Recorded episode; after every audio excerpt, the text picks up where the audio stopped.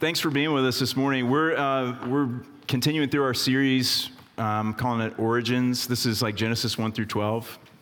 And this is truly the beginning of everything. This is, um, yeah, as, as basic as time and space and matter and uh, all of life. It's also the beginning of sin and what is goodness? Who is God? What, who is man? Uh, what, are, what are we here for? What is our purpose? And uh, the last couple of weeks in this series, we've talked about the first two members of what uh, many people call the, the unholy Trinity. You know, we believe in a triune God, Father, Son, Holy Spirit, but the, there's a way to talk about the enemies of God as this unholy Trinity, which is uh, Satan and the flesh uh, and the world. And so we talked, you know, we talked about Satan. We saw him show up in, in his activity in the world and toward people and uh, trying to separate man from God. And that's what he's been doing from the beginning. That's what he is continuing to do. Uh, although uh, he is he's certainly on a leash and he is not uh, more powerful or, even close to as powerful as our Lord is. Uh, but now, because of sin, sin has this, this devastating property that's also this, uh, this physical, spiritual property where now, like, we are all in sin because of our first parents, Adam and Eve. Uh, they sin. It's something that's in the genes that's passed down to us. And so now we have this, this issue that we're all dealing with called the flesh. And in Scripture, uh, the New Testament speaks a lot about the flesh, but the flesh is essentially, um, it's like the, the voice of the serpent, it's the voice of the enemy is now internal. Uh, we have something in us now that is broken.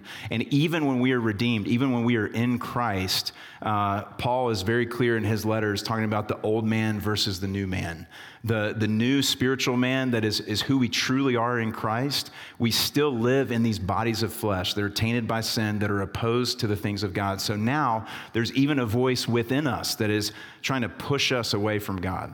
And today we kind of get this first picture of the world uh, and, and what, it, what we mean when we say the world in this context is now because we all are dealing with these bodies of flesh, now as, as human culture is being created, uh, there is this complex network and, and webs of relationships and culture and the way things are done and the way we interact with each other that is marked by sin and that is opposed to God and his revealed will.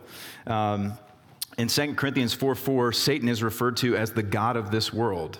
And it says, He has blinded the minds of unbelievers to keep them from seeing the glory of God. So the world is this whole complex web of relationships and cultures and ways of doing life and business and education in all areas of life that is uh, blinded by the enemy opposed to the things of God. And Jesus says, You're going to find out real quick if you love me and follow me uh, that you will be hated by the world. There's this animosity. There's this at the end of the day we, we said this a couple weeks ago there are really two families on earth. There's the seed of the serpent and there's the seed of the woman uh, the, the, people of god versus uh, the people of the flesh the people who are under the, the slavery of the enemy. And so uh, now today as we, we talk about um, god's judgment and mercy in the flood, uh, we see what has come of this sin at work in the world. And so, um, in this passage, uh, I'm going to ask Abby to, where's Abby? If Abby, if you'll come on up. Uh, as Abby's coming up, what we're going to see in this passage is both the complete and utter ruin and devastation of sin, like how deep it goes and how pervasive it is, uh, but also God's uh, his justice and his mercy in light of that sin and, uh, and his provision for his people. So we're uh, Genesis 6, 5 through 22, and then we're going to jump to 7, 11 through 8, 1. The Lord saw that the wickedness, of man was great in the earth, and that every intention of the thoughts of his heart was only evil continually. And the Lord regretted that he had made man on the earth, and it grieved him to his heart. So the Lord said, I will blot out man who I have created from the face of the land, man and animals and creeping things and birds of the heavens, for I am sorry that I have made them. But Noah found favor in the eyes of the Lord. These are the generations of Noah. Noah was a righteous man, blameless in his generation. Noah walked with God, and Noah had three sons Shem, Ham, and Japheth. Now the earth was corrupt in God's sight, and the earth was filled with violence. And God saw, that the, saw the earth, and behold, it was corrupt. For all flesh had corrupted their way on the earth, and God said to Noah, I have determined to make an end of all flesh, for the earth is filled with violence through them. Behold, I will destroy them from the with the earth. Make yourself an ark of gopher wood, make rooms in the ark, and cover it inside and out with pitch. This is how you are to make it. The length of the ark, 300 cubits, its breadth, 50 cubits, and its height, 30 cubits. Make a roof for the ark and finish it to a cubit above, and set the door of the ark in its inside. Side. Make it with lower, second, and third decks. For behold, I will bring a flood of waters upon the earth to destroy all flesh, in which is the breath of life under heaven. Everything that is on the earth shall die. But I will establish my covenant with you, and you shall come into the ark, you, your sons, your wife, and your sons' wives with you. And of every living thing of all flesh, you shall bring two of every sort into the ark to keep them alive with you. They shall be male and female, of the birds according to their kinds, and of the animals according to their kinds, of every creeping thing of the ground according to its kind. Two of every sort shall come into you to keep them alive. Also take with you every sort of food that is eaten, and store it up. It shall serve as food for you and for them. Noah did this, he did all that God commanded him.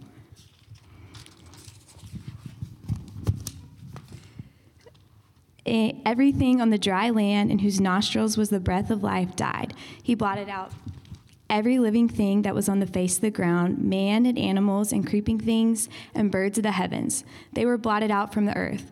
Only Noah was left and those who were with him in the ark. And the waters prevailed on the earth a 150 days. But God remembered Noah and all the beasts and all the livestock that were with him in the ark. And God made a wind blow over the earth, and the waters subsided. This is the word of the Lord. Thanks be to God. Um, before I pray for us, I just want to address something. You know, as we've been in Genesis, we've, we've been in this part of Scripture that is so, so foundational, but it's also uh, really tempting to read this as some kind of fairy tale and to sort of have this question in our minds of, was this as real as like other parts of Scripture? And just a couple points on, on this uh, so that we would be wise. Um, in Luke's gospel, Jesus' lineage is traced back to Noah and his genealogy. So um, this is a, a real man. Uh, in Matthew 24, Jesus references the flood as just as much of a historical event as his second coming will be. Um, and he says in that passage, um, that there are things things are going to go on as they always have until all of a sudden everything forever changes in an instant. And he references just like it did in the days of Noah and the flood. And he says because lawlessness will be increased the love of many for God will grow cold but the one who endures to the end will be saved Father uh, we are we are just so frail. Lord, we are so susceptible to the influence of the world around us and the waters that we swim in, and, and we live in this world. And you prayed in John 17 that you would not, that the Father would not take us out of this world. We are here for your purposes, but that, uh, that He would protect us from the evil one and all of the, the schemes of the enemy. And so, Lord, we ask, we echo that prayer. We thank you for praying it. We thank you uh, that in advance that that prayer will be answered um, because you've prayed it on our behalf. And so, Father, I pray this morning you would make us wise as we study your word, as we hear your gospel, uh, as we sing your gospel, as we pray it, as we see it in the baptism. Lord, that our hearts would not be hardened towards you, that uh, we would not be unchanged, that you would melt us. Give us again hearts of flesh that are so responsive to you, Lord. And, and through your Holy Spirit, would you unblind our eyes, uh, whether it's for the first time or for the millionth time? And would you warm our hearts to you, who, who is our Savior, who is our God, who is full of steadfast love and mercy for his people, uh, and is also a God of, of perfect justice. And so, Lord, may we see you rightly and, and not paint you in our image, but we see you for who you are, and would that change um, how we live? we ask that in Jesus' name. Amen. Okay, so uh, first in this passage, uh, this passage really sobers us up to the, the deep, deep, pervasive uh, devastation of sin. Um, if you notice, I mean, we even chopped out a lot of this passage, but if you go back and you read, um, for Abby's sake, so she didn't have to read all of it, but um, if you go back and read chapters seven or six and seven in their entirety, there's so much repetition, and uh, one theologian calls this the solemnity of repetition. That this event is so extremely solemn and so extremely um, out, of, out of the ordinary and so serious uh, that, are, that there's so much repetition, both in uh, God's speaking of the pervasiveness and the the absolute ruin of sin and his coming judgment and what his judgment is that he's going to wipe out um, all living things from the face of the earth. It's like if you encounter a really serious situation, like you, you are in some very serious event and you were trying to convey that information of that event to someone else who wasn't there. If you think about how you are in those moments, it's like you find yourself repeating yourself and going back over because you're, you're wanting to capture every little detail and every single moment. And you, you find yourself saying the same thing over and over again. And that's kind of the vibe of this passage is this is so intense. It is so important. It is so solemn and serious and devastating uh, that there's this repetition throughout. The wickedness of man was great in the earth. Every intention of the thoughts of his heart was only evil continually the earth was corrupt in God's sight. The earth was filled with violence. It's this, you know, this talk of corruption of sin. And, and corruption is like the, the ruin of everything, but it's the, the emphasis or the pinnacle of, of the evidence of this corruption is, is violence, is physical violence perpetrated from man against man. Um, and this corruption is it's, it's complete ruin. It's like if you're a farmer and you plant a crop and you realize that the whole crop has been blighted. It, it all comes up for harvest and it's all worthless. Or, or it's like a, uh, a water spring that you depend on uh, for drinking water, and you find that the spring has been polluted. And so every bit of water that's going to come out of that spring is ruined. And that's the picture that we have of sin's work in the world and, and the devastation that is brought on by sin. It says that God saw the earth and behold, pay attention, stop, and listen to this. Behold, it was corrupt, for all flesh had corrupted their way on the earth. And then in verse 6, it says that God says he is sorry that he made man. So I want to just stop there and ask this question Did God make a mistake? Did God change his mind? Is that what it means when it says that God was sorry that he made man? Um, no, God does not change. Um, what, it, what it means there is that we're talking about God's grief. That this is this, this immense judgment and devastation of the world, both the devastation of sin and the, the justice and God's wrath and justice that came down upon the world because of the full devastation and ruin of sin was not this thing that God was just high and distant and totally disaffected by. It says that he was grieved deeply. He was full of sorrow and pain and grief for the devastation of sin and what that devastation brings to all of creation. And again, we get this, we get this repetition with God's judgment. I will blot out man whom I've created from the face of the land, all of life. God tells Noah that he has determined to make an end of all flesh, for the earth is filled with violence through them.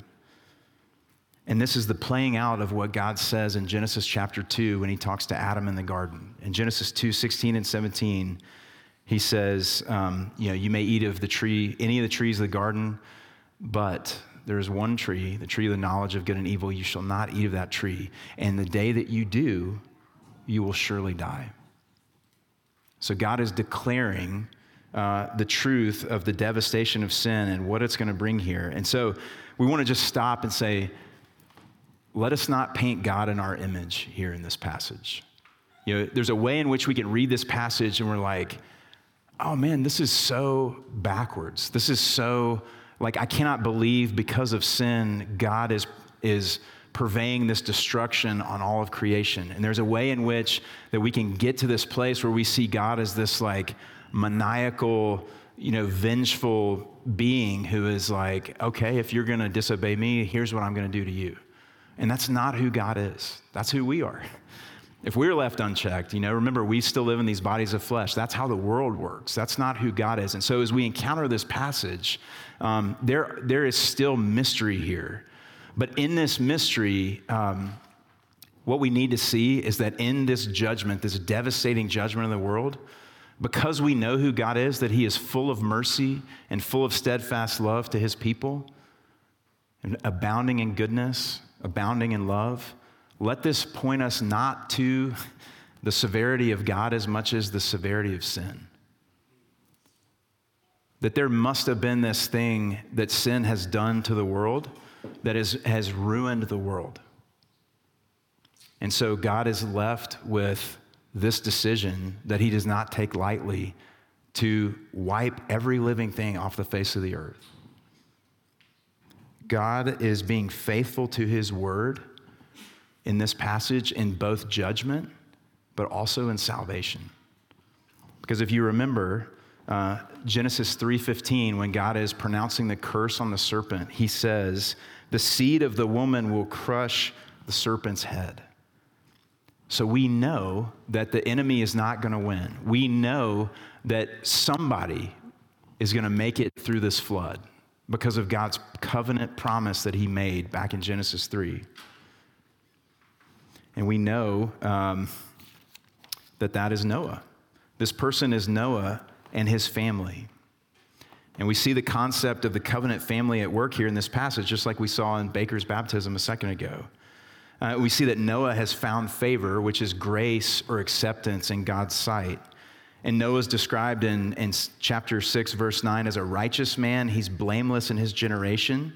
And what does this mean? Does this mean that Noah was so good and followed the rules so perfectly that he earned something from God? No. No, no, no. What we see here is this the, the biblical definition. There's a couple definitions of righteousness. There's actual righteousness, which, which belongs only to God uh, and Jesus, where he is truly flawless and holy in every way possible. And then there's this righteousness that we have. We have that righteousness in Christ. He his righteousness becomes ours. And now, as we walk this earth, we have a different kind of righteousness as well. This righteousness uh, that is sort of a, uh, a, what do I want to call it? Like a, uh, an imperfect version of righteousness, which is this, this faith. It's, the scripture talks all about this human righteousness that is by faith. It's that we believe God, that we follow Him, that we, we believe that He is real, that we love Him, we try to follow Him, we, our lives are oriented toward Him. And so we see in um, Hebrews 11 7, it says that Noah was righteous because he believed God. He listened to the word of God and tried to follow it to the best of his ability. Romans 1:17 says the righteous shall live by faith. And so that's the picture that we have of Noah is not that he was this perfect man, that God was going to wipe out everyone, but because Noah did something, God saved him. No, God's grace and favor poured out on Noah.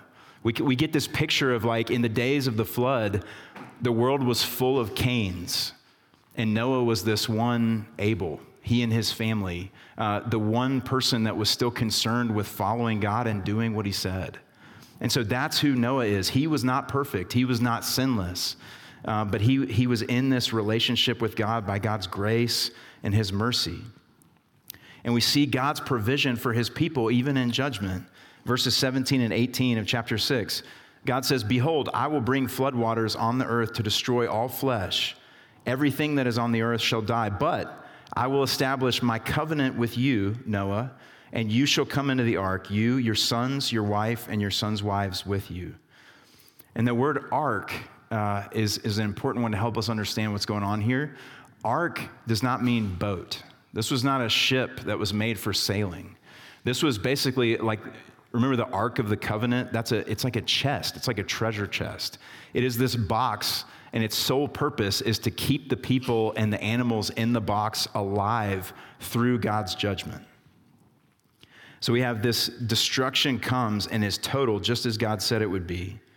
In, in chapter 723, it says he blotted out every living thing that was on the face of the ground. They were blotted out from the earth. The deluge of water from above and below, there was no escape. It's this graphic picture of total destruction. It lasted too long, and the waters came up too high for anything that was not in the ark to survive. But Noah and his family entered the ark, and it says this, this beautiful phrase, and the Lord shut him in. We get this beautiful picture of God's provision. Uh, and we see now why we point to this, this ark being a, a sign of, of our Jesus who comes and covers us with his blood. It says that Noah and his family were shut into this ark and kept safe from the waters of judgment. You know, as, as God, as we walk through this passage, God ha- has given all provision for his people to be saved through judgment. He gives Noah this detailed outline of how to build the ark. He gives him the time to build the ark.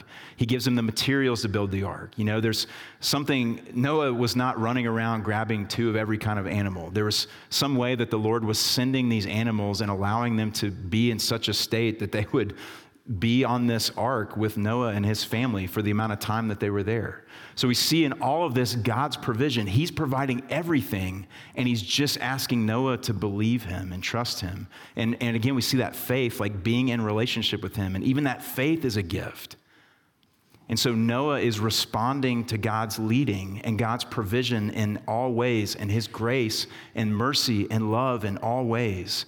And then we get this last picture of, of God and his fatherly provision. It says, And God shut them in and kept them from the storms and kept them from the devastation of the flood. And it's this picture of us being in Christ. That phrase, in Christ, that's what that means. Is that just as this ark was battered by the, the waves of God's judgment, our Jesus was battered by the waves of God's judgment on the cross that all of our sin was being judged, all of God's wrath for our sin was being poured out on our Jesus, and he is facing it down to the death. He is drinking uh, to the deepest depths. He is drinking the cup of God's wrath down to the very bottom. And where are we? We are safe inside him. We are covered by his blood. We are safe in Christ. We never have to face that. And so, even though, like, this, this this passage of scripture is so important for us because it, it reveals these three things that are also important. We have to be so sober to the devastating effects of sin and the pervasiveness of sin. Sin is not to be trifled with. Sin brings death and destruction everywhere.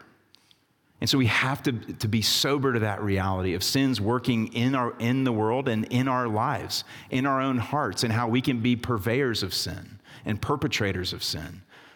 But the other thing we need to see here is God's provision. If God can destroy all of creation except for one man and his family, um, he can certainly be trusted to carry us through the waters of judgment, safe to our eternal home with him. And so, even though we have to be so sober to sin and its devastation, uh, we don't have to be afraid of it. We don't have to have ultimate fear of it because we are in Christ. We are shut in Christ. We are kept safe in Him for all time. And there's nothing. You know, I love that verse and I go back to it all the time. Jesus says in John's gospel, No one can snatch God's people from my hand. No one. So when we are in Christ, we never have to ultimately fear sin. But one of the things I want to talk about in this passage for us is I'm just like doing life uh, in this body of brothers and sisters is um, what this points us to in terms of not just our salvation in Christ, but now our life in Christ. So, um, for those of us who are in Christ, uh, it says this Ephesians 2 12 and 13. Remember that you were at that time separated from Christ, strangers to the covenants of promise, having no hope and without God in the world. But now in Christ, Jesus you, in Christ Jesus, yeah. Now, in Christ Jesus, you who once were far off have been brought near by the blood of Christ. So we are covered by his blood. And this beautiful Song of Songs, uh, chapter 8, verse 7 says, Many waters cannot quench love, neither can floods drown it. And, brothers and sisters, you are deeply loved by God. And, and all of the floodwaters of God's judgment for all of sin, for all of history, cannot touch you and cannot snatch you out of his hand. And so now we have this picture, you know, just like we do in baptism, of, of the way that God works through covenant families. Is it says that we were all in Adam. Adam was our covenant family head. We were all born in Adam's line, and so we are all dead in sin because of the sin of Adam. And now, when we are in Christ, it says that Jesus, in Scripture, it says that Jesus is the second Adam. So now he is our covenant head. And so, if you want to go back to the picture in Genesis 3 of the seed of the serpent and the seed of the woman, um, that's what we're talking about. Is we have we're either in Adam still, in Adam's line, enslaved to sin, or we are now in this new line by faith. Uh, we are in Christ, and He is the covenant head of our family. And we have nothing to fear because we are the people of God who are covered by His blood and by His love. And so now, in Christ, um, what does this look like for us? What is our relationship with God's judgment and His work in our lives uh, opposing sin? Um, and something I just see, and I, I, live this out too, but I see in, in our lives is there's this thing in which we, we treat sin both too frivolously and too seriously at the same time. It's like we, we don't care enough about it. Um, we, we play with it, we toy with it, we think it's no big deal. But at the same time, when we sin or when we, our eyes are finally open to being convicted of sin, then it's like we run away from God. And we act like we're separated from Him either forever or for a very long time. And it's, you know, somebody uh, once said, it's like we put ourselves in spiritual timeout. We're like, okay, well, and, and we've got in our mind some math of like, well, I sinned this way, and if I go over to my chart, the sin is this bad, and so I have to stay away from God for five days or whatever it is. Um, so you see what I'm saying here, and like I, I, hear this come out in our conversations all the time, but it's like it's it's at the one it's at the same time, sin is just trivial and no big deal, and it's like this epic thing that separates us from the love of God, and we just really don't have a healthy relationship to how we think about ourselves in Christ as we encounter our own sin. So um, Zechariah 13:1 says this: There will be a fountain opened for the people of God to cleanse them from their sin, and that fountain is our Jesus. In John 7:38, Jesus says this: Whoever believes in me, as the scripture has said, out of his heart will flow rivers of living water. Okay, so we have the Spirit of Jesus Christ is living in us, and it, it is this rivers of living water. And so the, the flood did not completely destroy the earth and like make it disappear. Uh, the destruction that was brought by the flood was also the destruction of purification. It was purifying the earth. And so we see the waters, the living waters of Jesus at work in our hearts, cleansing us and making us new. And so, um, as we encounter our sin, um, we don't have to be afraid of God's judgment for our sin because, y'all, that's already been paid for by the blood of our Jesus. We are safe in Him. We have been shut in Him for all eternity. But here's what we do. This is 1 John chapter 1, verse 9 and 10. If we confess our sins, He is faithful and just to forgive us our sins and to cleanse us from all unrighteousness. If we say we have not sinned, we make him a liar and his word is not in us. So our problem is not our sin. I mean, it is a problem, but our problem here in relationship to our God is not our sin, it's our lack of repentance. No sin can ever keep us from the love of Jesus, okay? None. You can think of the most heinous thing that you've ever done or ever will do, None of that can keep you from God's love for you in Jesus Christ because his provision for sin was total and complete. But the thing that keeps us from experiencing his love and from living in his love and feeling separated from him is our lack of repentance. And really, that's a lack of faith to believe that when I come to God, he's not going to throw me out. I'm his son. You are his son. You are his daughter. If you are in Christ, you belong to him, and he is a good father. And what he does when he brings conviction of sin, it is for life.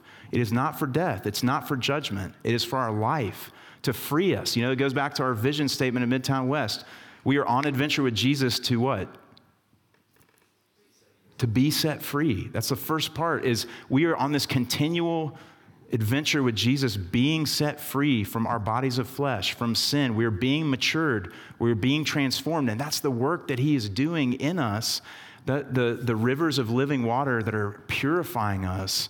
Um, and, and our part in that is to respond to that with one another in the context of this community, confessing our sins to one another, praying for one another, reminding one another the truth of the gospel, and living in His love. Again, he says, Those who come to me, he will never cast out. So let us be sober to the seriousness and devastation of sin, but also let us worship our God for his steadfast love for us in Christ. And as we live this life on earth in him, let us come boldly to the throne of grace to find help in time of need. So, what I want to do now is just take a few minutes just to, to pause in this silence and let the Lord bring to mind whatever he needs to bring to mind.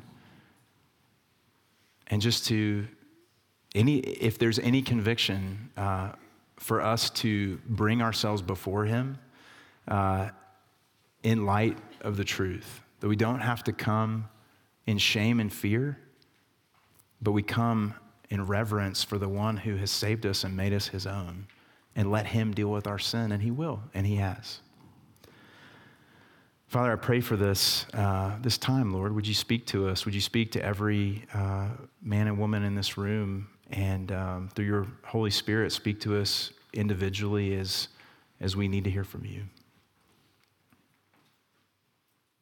Father, uh, forgive me, forgive us for treating sin lightly and uh, treating your provision uh, for our salvation lightly. Lord, forgive us for trying to live independently. Forgive us for chasing other fountains that we think will bring life that only bring death. And Father, as, as um, those who have talked about your church uh, refer to it as a hospital for sinners, I pray that you would make us good, faithful patients. Lord, that we would come boldly to you in the context of your body, uh, believing that uh, we will find, as we confess our sins to one another, that we will find life and grace and mercy and healing and love. And Lord, would you make us all uh, wise surgeons uh, under you as chief surgeon, Lord, who um, walks with one another uh, in our sin and uh, does not take sin lightly, but also um, can remind of the truth of the gospel and your provision for us that is perfect and complete, Lord. Uh, enable our hearts to continue to worship you now. In Jesus' name.